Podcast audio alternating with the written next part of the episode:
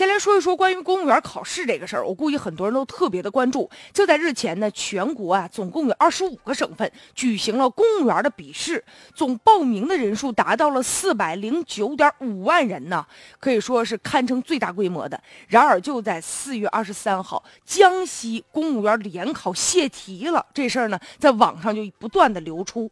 随后呢，江西省人社厅表示正在核查当中。同时，我们也看到这次公务员考试是二十五省。的联考，那不是一个省的事儿啊！如果说真要发生泄题，那是非常严重的。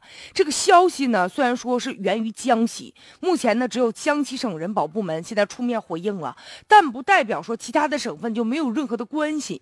公务员考试不仅涉及到社会的人员，也涉及到一些应届的毕业生，所以说。这个成绩认定啊，如果一旦要发生泄题，那可能就会很麻烦，而且还有一些重新考试等等事项吧。咱们现在期待着有一个调查的结果。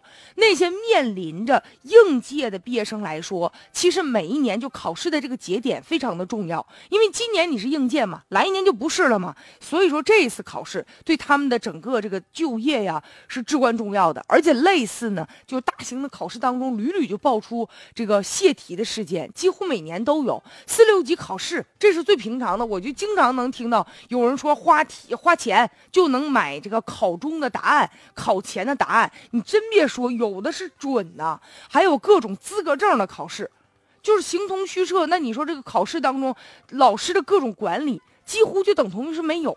那考试他如果得到的这个资格证，本身就是。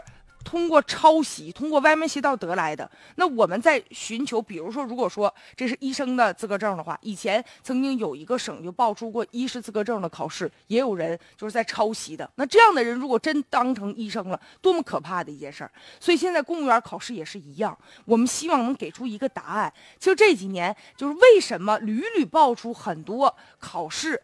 作弊，现在咱们国家已经规定了，如果考试作弊，那是要入刑的，那是要负法律责任的。